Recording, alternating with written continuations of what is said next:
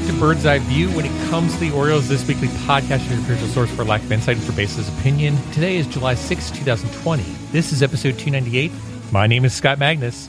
And I'm Jake English. And in this week's show, we'll love baseball so much, it will make us sick.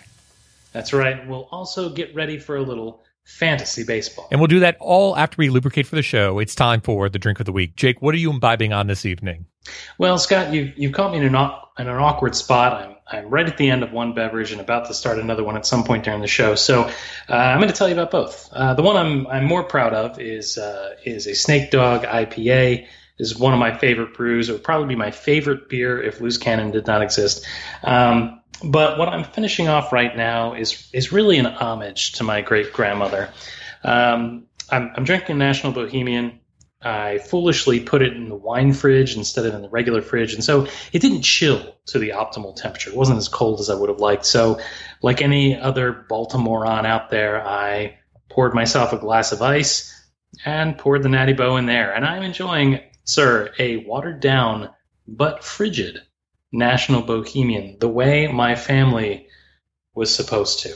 Oh boy. What about what a beer. yeah? What a, what a beer. What about you, Scotty? What are you drinking? Well, Jake, if we're going to do homages, I'm going to pay homage back to a former Orioles podcast, uh, and we're going to return back to circa 2013, and it's time for confessions time. So, uh, just returning from the Delaware beaches, I'm drinking a Bold Rock hard cider, uh, currently owned by the Victory Brewing Company. Um, but my confessions comes back to you know some of the alcoholic choices that I had over uh, this week while on vacation, and I may have dabbled into the Jake English territory of Corona Extra, um, Miller Lite, but I also maybe had dabbled in a little bit of Cupcake Moscato, and at some point something that was called a Moscato Sangria. Um, let's just say a lot of bad choices were made um, by myself, and and one of the reasons why was again didn't want to go out and entertain the the wilds um, out there in, in terms of the Rehoboth Beach uh, and and the Delaware locations. Um, but part of me was also just lazy, just wanting to basically give be given free beer. So Jake, the many a times I have judged you in the past, this is your opportunity to judge me. Uh, I will do better in the future of picking uh, select beverages to post to Untappd in the future. Scott, Scott, when in Rome, do as the Romans do. And in, and in fact, beyond that, desperate times call for desperate measures, my liege. If you're interested to see what we're drinking on a daily or weekly basis, if you'd like to mock us, please do so on Untappd. I'm at Jake E4025. And I'm at MAGN 8606. And with that, let's go to 280 characters or less this week on the Twitters. Jake, start us off. All right, Scotty, I have always considered Matt Taylor to be a big name. And he's starting to pick up some traction. This is a tweet from MLB Trade Rumors, who tweet at MLB Trade Rumors. And it says this several big names are working to put a franchise in Nashville. And then a link to the article. Scotty, I'm so glad that the rest of the world is starting to agree with me. Matt Taylor is a big name. Absolutely, no question about it. Uh, Jake, um, this next tweet comes from Olivia Witherite, again, former um, you know social content creator for MASN. Um, moved out to San Francisco, back in the Maryland vicinity for the time being. Um, and her tweet goes as follows Your complaints generalizing all of Baltimore, especially the areas by the stadium, are tired. And then it's the yawn emoji. Uh, Jake, uh, I don't know if Baltimore is ever going to get over this stereotype um, uh, that has been basically broadcast on it from either you know folks that have watched The Wire or you know listening to our fearless leader. Um, it, is this kind of complaint ever going to disappear? No, this is what you call evergreen content. But you know, with people like Olivia out there, uh, you know, maybe maybe the future isn't quite so dark. And and oh, I just want to you know, thank you, and maybe this will even, you know, get us to forgive you for that thing you said about Petco Park. Eh, I don't think so. All right. Um, here here's a question: Why not us, Scott? Why not us? This is a tweet that comes to us from Matt Kremnitzer at Matt Kremnitzer in what we could possibly call the Matt Kremnitzer corner of this week on the Twitter, some bird's eye view. The at Red Sox sign Andrew Cashner, you cowards. Okay, that's great. But Scott, why not us? Why can't we be cowards? That's true. Don't don't we need pitchers? Don't we need pitchers with mullets? I think we do. I think we do. I mean, it, it, it actually makes a lot of sense, Jake. What you're saying is we should go out there and sign Andrew Cashner, and then we should trade him to the Red Sox at the trade deadline, um, and you know get some you know meaningless arms um, back into our organization. You mean some 16 year olds? Jake, I'm always looking for 16 year olds, especially with some Moscato Sangria. this is where we talk about our sponsor. Absolutely. Uh, so let's get back to normal uh, with our next tweet. Uh, this comes from Roch Kubatko. Brandon Hyde on Chris Davis. He came in with a strong intent to have a good year. I was telling him this morning the ball just sounds different off his bat. He's hitting balls onto Eutaw Street in BP. It's pretty impressive. Um, you know, it, it's good to see Brandon Hyde and Chris Davis getting along compared to what it was last year. Um, Hyde and Davis definitely had some frosty interactions, um, both in terms of some of the comments that he made, you know, after they came to uh, a kerfuffle, as it were, but also even beforehand in terms of just the approach that Davis has taken to the plate. So I don't know, Jake. Maybe something has changed. Maybe something has clicked with Chris Davis, or maybe Brandon Hyde just getting better with just hiding his emotions. Uh, I I am so enthused by this tweet because it, it shows, you know, just like you said, a, a sense of normalcy. Here we are before the season has started, talking meaninglessly about Chris Davis in vague hopes that he'll do anything other than frustrate us. Um, yeah, it feels like spring training. Absolutely. Best shape of our lives. well, baseball is slowly returning um, at this given time um, in one way or another. Um, folks are out there jogging around in shorts um, and, and playing the game that we all love. But obviously, there's a thing, there's a little bit of a distraction going on. Let's take a quick break and get into what baseball is going to look like when it returns. Maybe.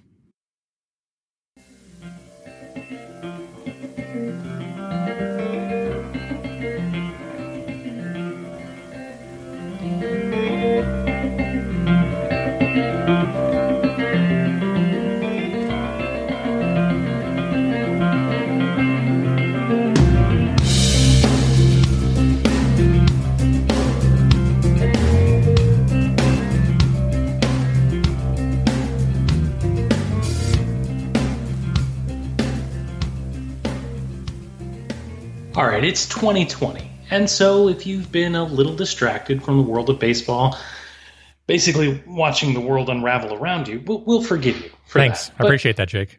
you're, you're very welcome.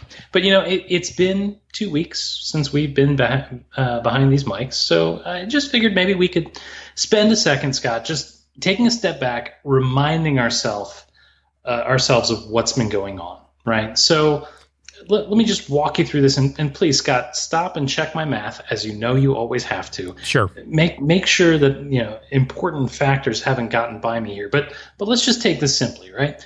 MLB and the Players Association, you know, danced around negotiations for terms for the 2020 season and and couldn't come up with a solution better than just the the standard default option, which was that MLB can impose a 60 game season, right? Yes. Which they So- did at the very end of our last episode, like two minutes before we were closing it out, which is great timing. Great thanks, timing. Vince. Thanks, Major League Baseball. Really appreciate that. So, so here we are. We, we have this 60 game season imposed on us, but it has a lot of like really weird conditions to meet these really weird times, right? We've got um, roster changes, uh, we've got rule changes, we've got health and safety protocols. Like it's it's going to be baseball, right? But it's it's going to be different. You know, not not just because we can't show up and watch it, but it, it's going to be different. You know, I I kind of feel for um, I kind of feel for National League fans who hate the the idea of the DH because though I don't have a strong opinion one way or the other about whether or not the, the DH should be universal, like to have COVID be the thing that broke the NL of of the DH, like that's a bummer for them, right? Uh, yeah, I, I hear what you're saying. Um, you know, I, I think, you know, coming coming to this point of like, hey, you know, the National League has had the DH for such a long period of time that this was the straw that broke the camel's back, uh, and, and still may return. I mean, it's it's you know, it's only gone for this season and the 2021 season, um, so it could come back after the CBA is renegotiated. Um, I, I don't think it's going to come back. I think this is the end of it.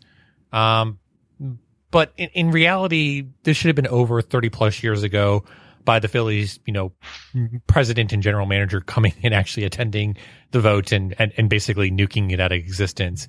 Um, I, I, anybody that comes back and says, well, you know, pitchers should be able to hit are the same kind of people that's saying, well, you know, they're young enough and they're making millions of dollars. They should be able to go out there and compete without mask. Um, it's this, you know, veiled, uh, under, under understanding of, you know, what the bigger picture is, in my opinion. Scotty, Scotty, those catchers have to man up. They don't need masks. That's true. That's true. oh, oh, is that is that not okay? Yeah. Let's, let's hold on to historical, uh, semblances of something that doesn't actually exist in any reality, um, in order to make something worse. All right. So you you have you have brought us to the next point, which is health and safety. Yeah. Right? There, there is a lot that has been negotiated as, as far as health and safety, um, and, and one of those is that you know players who who feel unsafe uh, can choose to opt out of the 2020 season. And I think this is really interesting because there's kind of like a there's kind of a caste system here, right? So players who are considered to be uh, at high risk can opt out and and you know receive pay and service time, or maybe it's just service time, uh, and then the, the the rest of them lose out on all of that.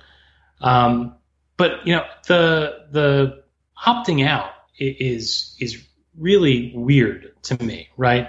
Like um, we're we're starting to see some some more names come up, but I'd, I'd like to to put a pin in the the opting out and who opts out and who doesn't, and, and come back to that. The next thing, though, is that as as far as health and safety are concerned, part of the agreement depends on COVID nineteen testing and certain guarantees on test turnarounds as far as timing is concerned. And those timetables have not been consistently met yet. Uh, let me ask you. I mean, this this to me doesn't look like a particularly good sign for baseball's ability to operate in this environment. I mean, what do you think? I mean, it certainly doesn't seem like it's getting started well out of the gate, which just seems to, um, you know, say, you know, disaster is approaching rapidly. Um, you know, if we would have gotten two to three weeks into the season and then there were some bumps in the road, you'd be like, okay, well, hopefully they'll be able to iron it out. But the fact that it started at the very beginning is really damning to the whole process. Not to mention, you can take a look at the various teams that are out there uh, in terms of how they've gone out and basically um, gone about hiring um, certain folks as it relates to being testers. Um, and, and it seems like Major League Baseball ownership has gone about this in as cheap of a way as possible. It's like, yeah, we're doing something, but in reality, we're doing as little as possible to do so. Um, it's kind of making the aspect of like, we're following the safety protocols as is described per OSHA, um, but we're not going above and beyond in order to be world class. And again, I, I think ultimately this is the kind of stuff that when we look at um, the agreements and, and disagreements that were going on between the Players Association and Major League Baseball ownership, um, I think a part of it was if Major League Baseball ownership is not able to deliver on putting the players into um, a safe environment, um, I think the players are going to be in a really good position to come back and potentially um, sue the ownership group of Major League Baseball um, for damages, um, both in terms of games that were not played because they postponed the season, um, you know, with this you know constant back and forth, um, but also just not being able to provide a safe working environment um, for them to conduct business in as well. Um, but yeah, it, certainly, again, it is showing how cheap um, the majority of Major League Baseball ownership is. That's not everybody, um, but there are a few owners out there that are really, you know, exemplifying um, why they have a bad name. My my problem is that even even if it weren't an issue of, you know, cheap or nefarious behavior by the owners, I'm not sure how they reasonably could expect to be able to uphold the the commitments of all the testing. Testing is a pretty serious issue right now, right? Like it takes a while to get tests. It takes a while. Like there just isn't enough to go around, and there aren't enough uh, labs available to do it. Like that, it seems like an unreasonable and and kind of naive expectation that oh yeah, sure we can do this. Yeah, I mean, it, it's still a huge, um, you know, billion dollar, ten billion dollar industry. You know, I, I think ultimately, um, if they want to go ahead and do this for you know three thousand folks, and it's not even going to be that much because they're only going to test certain certain folks. Um, I, I, I think that ultimately they could do it pretty easily. I mean, most of these test kits are not that ridiculously expensive. Um, I, I, think Major League Baseball could easily do this if they wanted to. There was such good news coming out, you know, at the very beginning of this process, where you know under two percent of the given test scenarios were in a positive situation, um, which was completely different than what we were expecting. You know, we were expecting that number to be, you know, almost three times as high. Um, so you know, just that ability to be saying, "Hey, we're getting started," and now we're not knowing where we stand just puts a really foul and sour taste in my mouth. Um, but certainly, I'm not going to make excuses for Major League Baseball not being able to get this done. If they thought they were going to have an issue with this in terms of doing the t- turnaround times and stuff like that, then we're going to have further issues as it prolongs out, especially as certain states begin to spike once again in terms of um, outbreaks occur- occur- occurring as well. I, I just I don't think you understand, Scott. You see, the more tests you you have, the more numbers you're going to have makes baseball look bad. It does make the baseball baseball look bad. I mean, you know, looking at Major League Baseball's statement today that they put out, um, you know, they indicated that um, they are sending all the results to a Utah-based lab, um, and it's you know, just like you said, an unprecedented amount of timing, um, and actually have confirmation for all the positive tests, you know, from a from a medical certainty standpoint, uh, and then just kind of working a seven day a week schedule it's interesting to me that you know Major League Baseball is working out of all results out of one lab as opposed to doing it more on a regional basis. So I would think that if you're going to have an East Coast team, uh, a Midwest team, and, and, a West Coast team, that you would actually spread out the testing into regional test facilities. Just from a shipping and handling standpoint alone, um, it, it, doesn't make a lot of sense um, for a billion dollar organization. All right, all right, I hear you. All right, so that's I mean that's basically the the, the situation. Um, so I, Scotty, I've, I've got I've got a question for you. Okay. Um, you know, you and I are have been pretty uh, pretty consistent with our messaging that we think that uh, you know we love baseball, but we think baseball is a bad idea right now. Um, how long do you think the 2020 baseball season lasts? Oh, that's the, I guess, the huge three billion dollar question in the room. Um, so, you know, based off the spikes that are occurring within, you know, countries or states such as California, Texas, Florida, um, and, and more likely states that are coming down the road. I mean, Delaware, for example, that I was just in, um, is starting to see a spike specifically in beach communities such as Sussex County. I, I have to think that, you know, there is going to be an outbreak um, in the near future. And if it's not an outbreak on a state level, it's going to be an outbreak within a given camp or within a given team. And it's going to get really bad really quickly. I think the season gets started, but I don't think they get through 20 or 30 games before they, they call it. Um, so I, if they get past 30 games, I'd be surprised is, is what I, I'll say. Yeah, and and again, you know, we should mention we love baseball. Oh yeah, like, I mean, I would love to we, see, you know, no increased cases, everything runs smoothly. Major League Baseball delivers on testing in a 48 hour period. We see 60 games. We see a great playoff series uh, occur throughout October.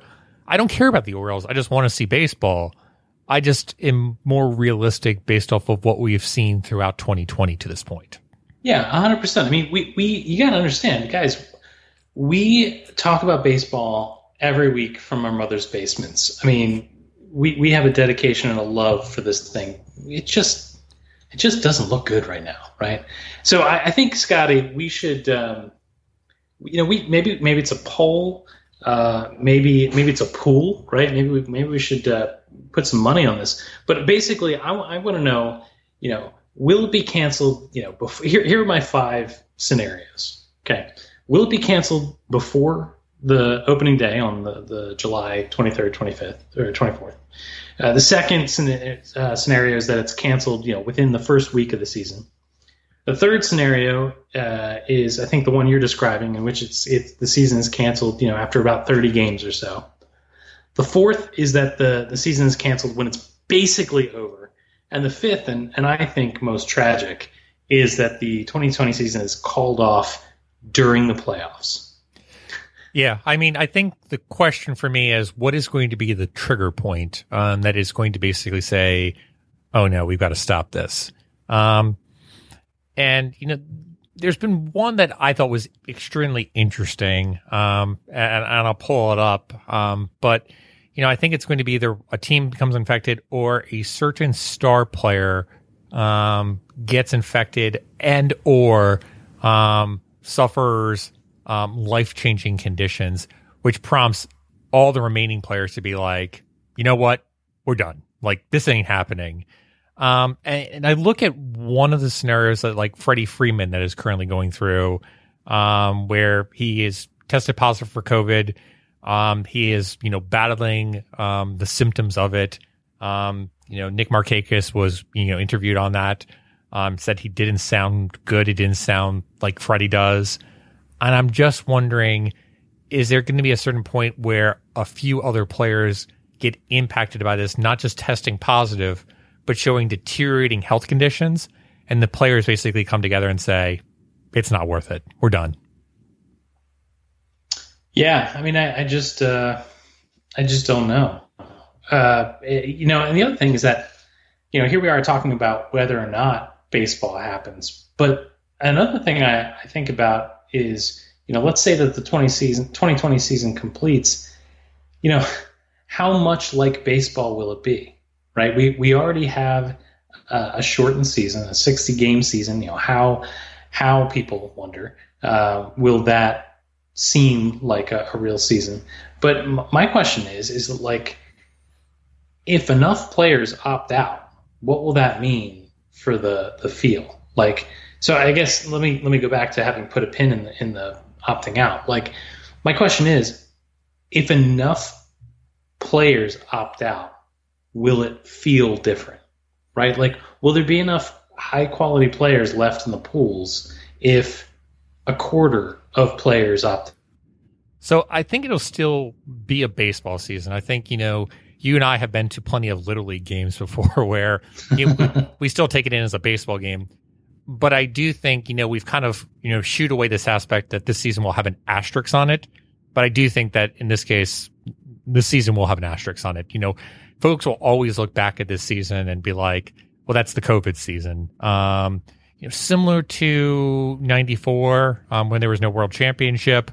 Um, I, I, think that this season is going to have that similar feel of like, there was something odd and we don't really count that as a true baseball season. So I think we'll remember it. Um, and I think it'll have a memory, um, as baseball. Um, but I don't think it'll have the same weight that a typical baseball season does.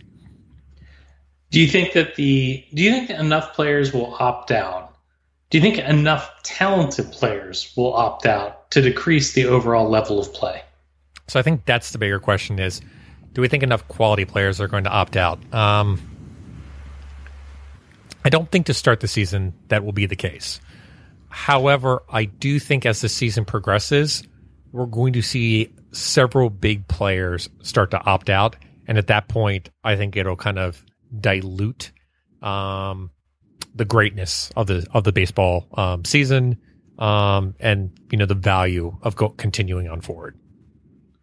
Yeah, I, and I've also thought about like what is the role of baseball's star players, right? Like we we don't really have this problem in Baltimore because we don't have any star players, you know, particularly because we're not going to have Trey Mancini. But um, if, you were a real baseball team and had real star players. Like, can you imagine being an Angels fan and you know Mike Trout opting out, or uh, you know like well, other just absolute anchor players. Uh, that you know that, that seems to me like it would greatly impact you know your your ability to to connect to the team. You know, if, if you uh, you know if your favorite player, if you're if you're a nine year old and your favorite player opts out of the season, you know, maybe you don't have as much drive and connection to the sport. It just seems like there are a lot of things that can happen with this opt out that can change the game, change our, our experience with the game. Um, it's it's I think it's going to cause a lot of a lot of issues. Yeah, I I think this is an, another thing of you know Major League Baseball for years now has been pushing back at certain um, you know superstars, I always call it, like Mike Trout, to really get out there and in essence um, broadcast the game to really promote the game, as it were. Um, and it'll be interesting to see as certain superstars turn the table on Major League Baseball and they basically say, we're walking away from the game um, to basically preserve the game. Um, I think that would be a really powerful message. Um, if someone like Mike Trout, uh, Francisco Lindor, um, you know, Cody Bellinger, all kind of just said, we're done. Uh, we're not going to go forward. It's not in the best interest of us as players, and we're going to be advocating for the rest of you know the players to sit out. I certainly think that Major League Baseball could hobble together and continue on um, if they wanted to, because you could replace some of those superstars with you know subpar talent. Um, but again, it would continue to shatter um, what was the game, um, and people actually believing that it's the right right call to keep keep on moving forward. I think.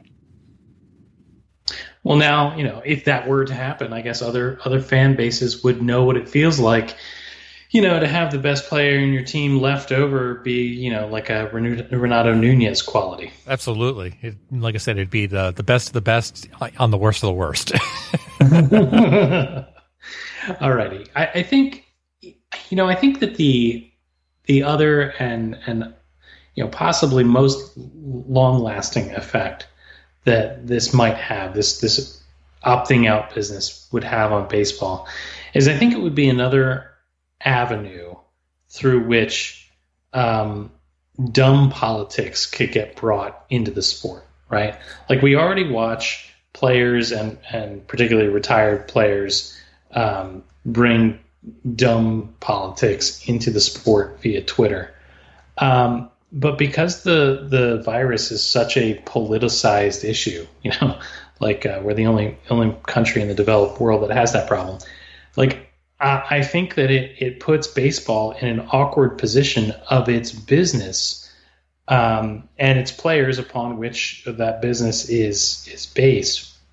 You know, being drawn into this stupid culture war associated with COVID nineteen. So I think it's inevitable. I mean, it's already begun to happen, um, as you mentioned with retired players, uh, and we've talked about this in previous podcasts of this, you know, inherent difference um, on a cultural basis. Again, it's not even liberal and conservative, but it's individualism versus community. Um, and again, you know, I think it's going to enter into this aspect of almost toxic individualism, where people are basically saying, um, "I want to impose." um, my individual belief on a given community um, and basically not worry about the repercussions of what it does to the given community. Um, I, I, think that's going to happen um, with baseball as it is, where people are going to say, I can't believe Major League Baseball players are opting out um, and deciding not to play and continue on the sport. They're making millions of dollars. And, you know, do you know how much I would give to basically go and make millions of dollars to play a kid's game? it's bound to happen. I've already seen it in the comments. Um, you know, the conversations are going to be had in August and September, um, and even into October as we continue to ramp up into November. Um, so we might as well just accept that it is what it is, and we might as well come to some kind of consensus of what can Major League Baseball do between you know the organization and the Players Association to have a you know a, a, a, voice that is combined together that can speak out against anybody that holds um, an opposing opposition to that given mindset that thinks about the general community, um, the general players, the general personnel that interact around them, um, and not just about one person. Yeah, yeah. I mean, we're we're inevitably going to hit the, uh, you know, oh, I can't, I can't believe that, you know, this is being allowed to happen. But you know, you listen to voices in the game like Sean Doolittle Oh, yeah. right now, right? And and you know, you got to love what you see there. Someone who's saying, "Look, I want to play. I absolutely want to play. I just I want it to be safe." So, hey, if baseball is important to you, do what it takes to get us on the field, right? I mean, what did he say? He said, you know, baseball is the reward of a fully functional society. Um, yeah, we're going to see that in in full full effect. And I, and you know, as you and I are, are sitting here talking doom and gloom about how we just don't think a baseball season can be supported, you know, that's in every way because you know I think you and I look across the country and, and don't like the response to the pandemic that we see, right? So, you know, if we if we start seeing people, you know, act like adults and form a more fun- fully functional society, then yeah, we'll have baseball. Um, but I, I think you know, I think it's more likely that baseball will simply be, you know, another battleground on which that stupid um, battle is fought, rather than doing what it takes to, you know, get back to normal quicker. Yeah, I mean, I, I think you know, kind of closing out this given conversation. You know, we mentioned retired baseball players, and again, this individual is not the only person that's put this out, but there was a, a, a tweet out there from Ro uh, Oswalt. He said, "Let the guys play. Quit coming up with stupid rules like no spitting. If you are scared, stay home. If you are not, strap it on. Hashtag MLB." And it's this given mindset of like just get over it and be a man almost. Um, you know just go out there and do your job. Um, but but in reality it's not just go out there and do your job. It's go out there and do your job if it's safe and effective for you to do your job. You know like i come back and i, I think back to you know the work environment um, that we are all in. If we see something that is not appropriate it's our onus to speak up and say that's not right.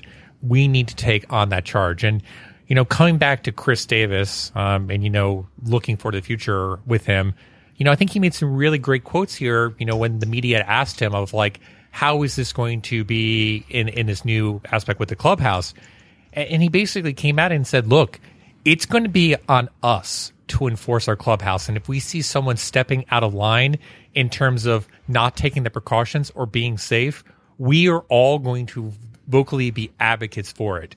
And I think that's an important aspect of this individualism, like Rory Oswalt is saying, of just saying, just stay home if you can't do it. Uh, and instead, you know, more being a community basis of saying, hey, we're all looking out for each other and we're all taking the precautions. And even if you're a 20 year old and you may have a, a lesser risk than someone in their 40s and 50s, we are still taking all the precautions necessary so that no one has an increased risk more so than they need to at this given time. Um, and as much as we bash on Chris Davis in terms of his, um, you know, playing ability on the field, that's the kind of leadership and kind of vocal message that I want to see in the clubhouse um, from someone that's a seasoned veteran. Sure. You, you, talk about seasoned veterans. I mean, let's talk about uh, the Nick Markakis watch. Yeah. Right? Uh, Nick Nick Markakis. Here's here's the quote. You ready for the quote? Sure. He says, "I'm at the point in my career where I'm not chasing the money. I'm not chasing any of that.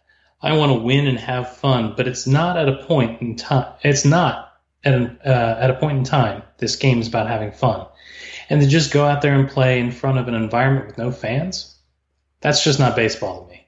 It's not how I was brought up in the game. It's all about the fans. The fans are what makes this whole operation run. And to have that, uh, to go out there and not have them be a part of it, it's it's tough.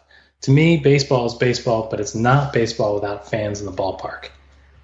I don't know. Uh, I uh, I don't know how to feel about this. Frankly, I, I I don't know that it matters that we're not going to be there. Right? Yeah, it's an interesting quote in my opinion. You know, he he mentioned too during his interview about opting out, about you know wanting to opt out after talking to Freddie Freeman, and then you look at that quote that he gives, and it's just like it seems a little wishy washy. I mean, a part of me is also looking at what Markakis is making, and it's not a, that much. Um, you know, I think I'm not sure he's at retirement, but I think he's getting closer and closer every single day. Um, I, I just don't know, you know, if I think he basically just judged it's not worth it to me based off of the value that I'm bringing home. Like ultimately, I'm going to choose myself and my family over the dollar value that has been committed to me at this given point and the risk that's associated with it. Yeah. Yeah. Come on back to Monkton, Nick. Absolutely. I know somebody that uh, can clean your ducks out. All right. Is there anything else that we need to say about the state of baseball as it is and might be? I mean, not in regards to COVID. I mean, I do think it's important that if we are going to have a baseball season, I think we need to, you know, fantasize about what that could potentially look like, though, Jake. Sure. Well, let's let's get into a little fantasy baseball. What might happen should a season take place?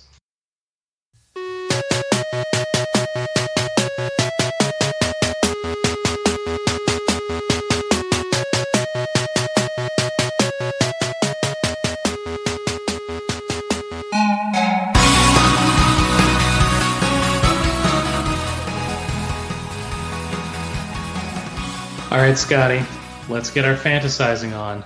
Let's imagine that there are no problems in this world and baseball is really happening.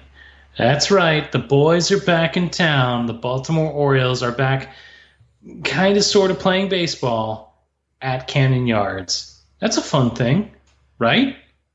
Uh, yeah, I mean, if it does happen, it will be great to see um, Orioles baseball at Camden Yards. I will even take Orioles baseball at the Trop um, in the near future. Yuck.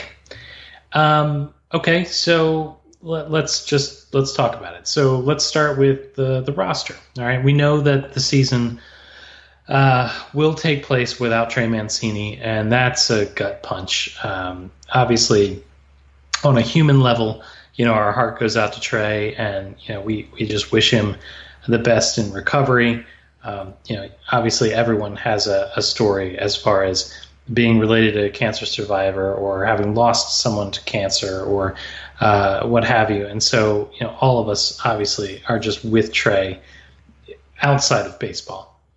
But it does suck to not have him with on, on, the baseball field. I mean, he's our best player, uh, right? He, he's right there with John Means, I'd say, in terms of being your best player. And I would say he's your most consistently best player right now on the roster. Absolutely. And here's the other weird thing. You know, the, the 60 player pool was announced, and I think that the Orioles have like four outfielders on that pool. Yeah, so without got, Trey Mancini, they have four outfielders of note. Yeah, they've got four listed outfielders in Austin Hays, Anthony Santander, uh, Dwight Smith Jr., and DJ Stewart. However, Jake, I, I do have a mild gripe here, if you don't mind. Okay, gripe away. I, I I'm very disappointed that you didn't call out Steve Wilkerson, who's listed as an infielder, also can potentially be an outfielder. Uh, obviously, we know Chris Davis can also play outfield, um, so you know we might see some some of him there. Um, I think that we may see, you know, uh, you know Andrew Velazquez or Pat Valaika, you know, out of Minnesota, um, potentially playing in the outfield. I think there are plenty of people here that the Orioles could just shove out there um, in, in case they need someone to take a break. Sure, yeah, ab- absolutely. Uh, I'm just I'm just curious that there aren't more more people in the uh, in the pool. Like for instance, is Mason Williams still on the roster? Uh, it does not appear to be that he is on the roster anymore. Well, I guess he's I guess he's gone back to uh, to Rhode Island. That was a good callback, by the way, with Pat Valaika from uh, Minnesota. I, I, appreciate that. Thank you. Um, any other any other surprises from the 60 man player pool outside of how just dreadfully thin we are in the outfield? So, I mean, I think the biggest one that people were shocked by was just the lack of um, prospects that were present in the initial 60 man player pool list. Um, obviously, a few folks had already been optioned um, to AAA Norfolk, um, Ryan Mountcastle being one of them. Uh, it's it's it is surprising to me that you know the Orioles didn't, in essence, flood their player pool list with some additional folks. Um, mm-hmm. But I'd say that's pretty much my only concern at this point. But um, you know, there's plenty of people that are going to still be added. Evan Phillips was added, um, I believe, as of yesterday. Um, I would assume that some other players are going to get added as well in the very near future as well. But seeing other organizations pull up their top, you know, four or five prospects into their 60 man player pool list, um, it was a little surprising to me that the Orioles didn't do the same. Okay, so dumb question. This is me not knowing anything about baseball. Doesn't the 60 game season mean that it's pointless to blow somebody's service time on this? So I don't know Right? if their Like, service why, time. why would- start the clock? I don't think their service time would count if they're on the 60 man player pool list. They would have to be on the 40 man roster um, in order for that to occur. And then they would actually have to be on the active 25 man roster in order for them to garner service time. So just because you're on the 60 man player pool list doesn't mean that you're actually active and you're playing in Major League Baseball. It just means that you could be pulled from there um, if you wanted to be during the course of the season with this, you know, taxi shuttling standpoint. But the teams are going to have to settle on um, 26, and I believe it's 27 players this year um, with the whole COVID restriction. Um, and again, those are the folks that will actually garner service time throughout the entire season. Well, the, the roster will be 30 on day one of the season. Right. Uh, after, what, a week or whatever, it goes down to 28 and then to the regular 26 uh, man roster. But then they are going to keep that like 30 man taxi squad. Correct. Um, so yeah, it'll it'll be interesting to see who the Orioles have there. Uh, The other thing that, that I, I think about is that you know if the Orioles could could carry a 30 man roster for the entire season, I think the pitching situation would look a lot better for them, right? Because I, I feel like they've got guys that can probably give you a pretty decent five innings, um, you know, by committee like that. Like, you know, is let's say David Hess a starting fifth, you know, fifth starter at a major league level? Probably not. But on a 30 man roster, could he come and give you a start every, you know, seventh, eighth, tenth day and a couple of meaningful innings in between? Yeah, probably he can. I think that the Orioles are going to be well set uh, during that 30 man roster situation, and it will be the, the uh, gaping holes in their roster will be exposed as it gets uh, you know winnowed down. No, I mean I, I completely completely agree. Um, you know, I just think it's interesting, you know, looking at it and you know, looking at the you know modifications that were made. You know, the 10 day DEL um, has come back up again uh, for pitchers and hitters, so I think that's interesting. Um, yeah, I, like I said, I think that there is going to be roster manipulation, and um, it'll be interesting to see. Maybe not the Orioles, but I think there's going to be certain teams that do a really good job of being very creative um, with their roster aspect. Um, one off the top of my head would be the Rays. I think the Rays are going to do some really intriguing things um, with their pitching staff, um, and I think we'll see how well that translates into a 60 game season. But I think people are underlooking the Rays at this given point. I think the Rays are going to be really good in this short period of time. Yeah, I mean, it, it will be a different contest, right? It's not going to be a 162 game marathon. It will be who can pull all the right levers, push all the right buttons to win a, a short season. Correct. Exactly. So, so let, let me, you know, let's look at the, the, the schedule then. Um, you know, we're going to be playing 60 games. Uh, the, the Major League Baseball, hey, thanks for the free content, by the way. I appreciate it. Released the schedule today at 6 o'clock. And, and I got to be honest, like, you know, I know that they're only playing 60 games. I, I know it's going to be a shorter season, but it really hit me when I visually saw the season and I was like, that's it. What I mean? Like I saw the schedule and I was like, whoa, so we get a couple of weeks in July, we get baseball in August and only most of September, and that's it. Yeah, it's like one, two, three, four, five homestands. It's uh yeah, it, it really hits you when you when you see it. But um let, let me ask you this, Scotty. Will the Orioles be playing meaningful games in September? No. okay, so you're telling me that that after 30, 40 games, they're going to be out of it. Yeah, I think someone mentioned. Um, I can't remember who it was, but they said that. Um, in I think Bob Nightingale was recording a Major League Baseball player and was saying. Um, they said for the first time ever, every single Major League Baseball team will be um, still in position to get a playoff spot going into September. And I said, not the Tigers and the Orioles, Not all of them. not all of them, but Um, no, I, I don't think the Orioles are going to be in a competitive situation whatsoever uh, come September. I think that by the time, I think by the time that we're finishing up the what the, the second homestand against Boston, um, so let's call it the 23rd of August, the the season will be completely over at that point. Like the team will be like, okay, we've won four games, um, we've lost a lot, um, and this is pretty much what we would have expected over a six month season. Um, but yeah, I mean, with it being so heavy in the AL East and in the NL East, I, I don't expect very good things to be happening for the Baltimore Orioles. All right. So, do you think that the Orioles aside, because we're special, clearly, Very special. do you, do you think that a 60 game season will mean that more teams feel like, you know, they can roll the dice and maybe they'll make the playoffs and, you know, this is the weird and wacky way that they get that ring?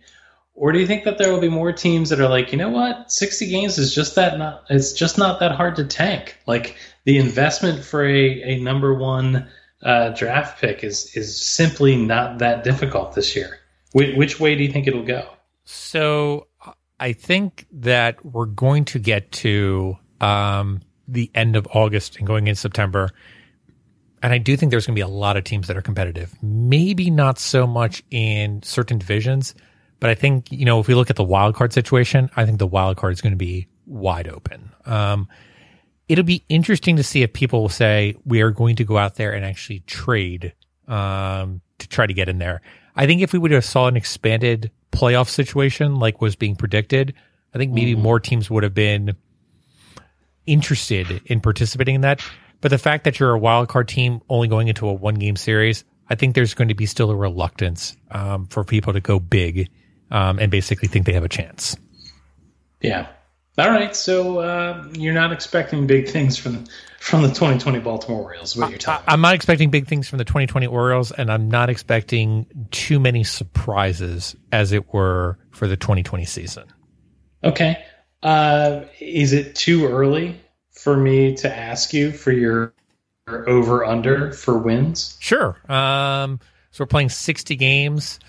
Uh, I'm going to say the Orioles are going to win 14 games this season. 14 games. The the funny thing about that is that in a 60 in a 60 game season, like it would be the Orioles luck to just hit that cold streak right away, right? Yes. like they always go through a month or two of the season where it's just like nothing goes right for them. And that would be so much their luck, right?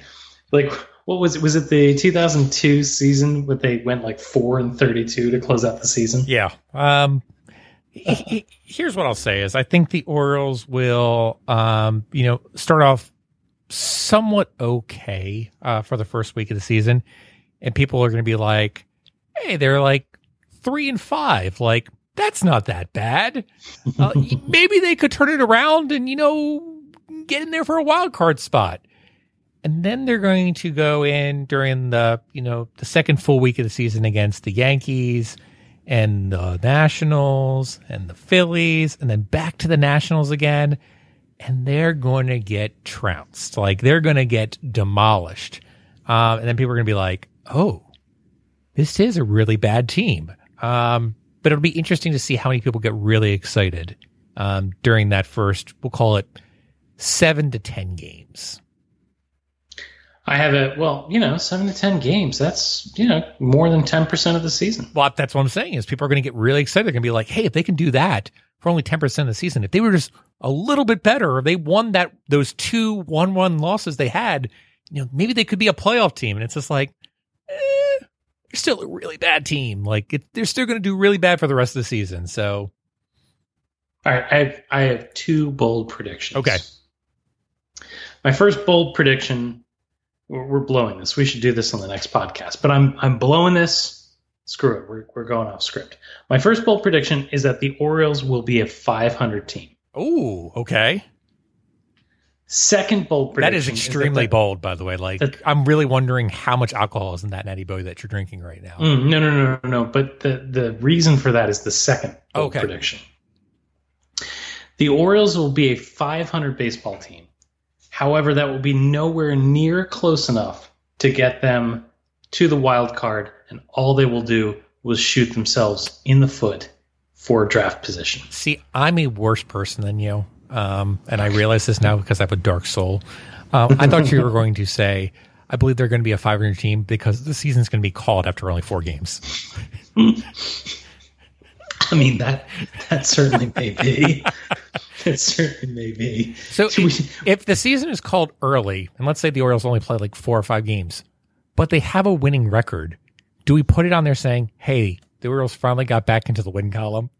No, no, that, you're not asking the right question, Scott. if the Orioles are in first place after the three games that are played in the 2020 season, do they hang a banner? Oh, there you go. Um, I'm thinking no, but um, you know, I, I've been surprised in the past. I mean, a first place finish is a first place finish. That's true. That's a good point. I mean, Bowie just came out with their undefeated T-shirts and everything like that. So Did they really? Yes. I missed that.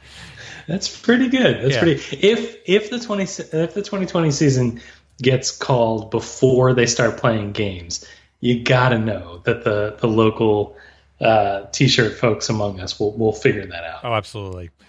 All right. Anything else that you want to add here? No, I think we've said more than enough. All right. Well, then let's go ahead and blow the save. Uh, Jake, why don't you go ahead and take it away?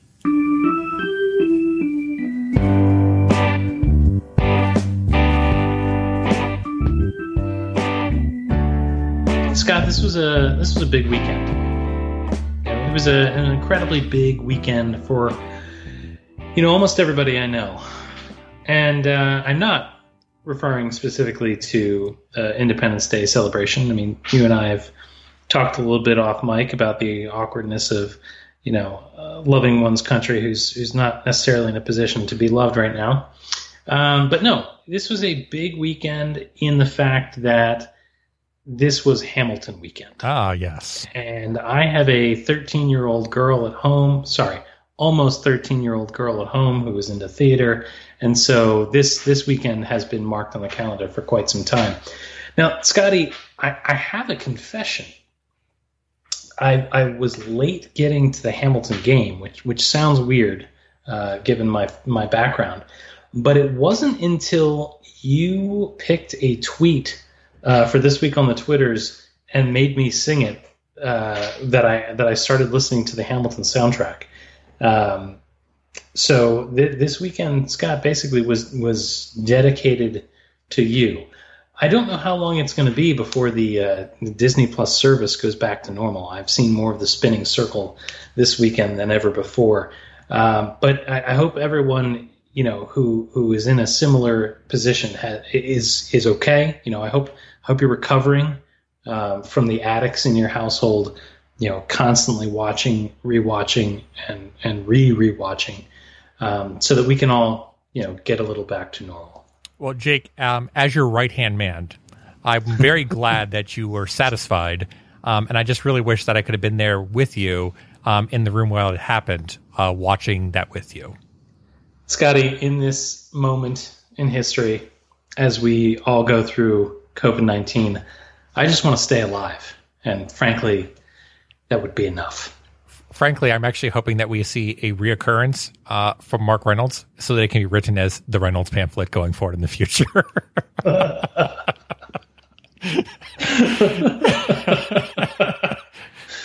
Oh my goodness. And that that is our show. Remember, you can find this and our entire catalog of indispensable episodes at birdseyeviewbaltimore.com. Bird's Eye View is available for download wherever it is you get your podcast. Subscribe to the show on Apple Podcasts, Stitcher, Google Podcasts, Spotify, and many others. Please remember to rate and review the show. We appreciate the feedback. It encourages other people to listen for the first time. Come and get social with us. No, it's not just on Untappd, folks. You can email us at contact at birdseyeviewbaltimore.com. You can find us all over social media. We're on Instagram, we're on Facebook, we're on Snapchat, but the best way to get a hold of us is on Twitter, where we tweet at Bird's Eye View, B-A-L. And with that, Baltimore and beyond, I will bid you all a fond adieu adieu. Good night, Baltimore. Be safe out there, and Let's Go O's.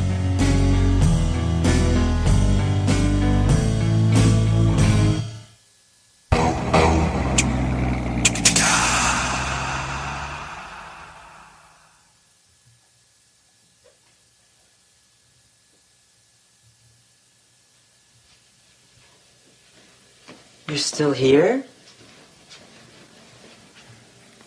It's over. Go home. Go.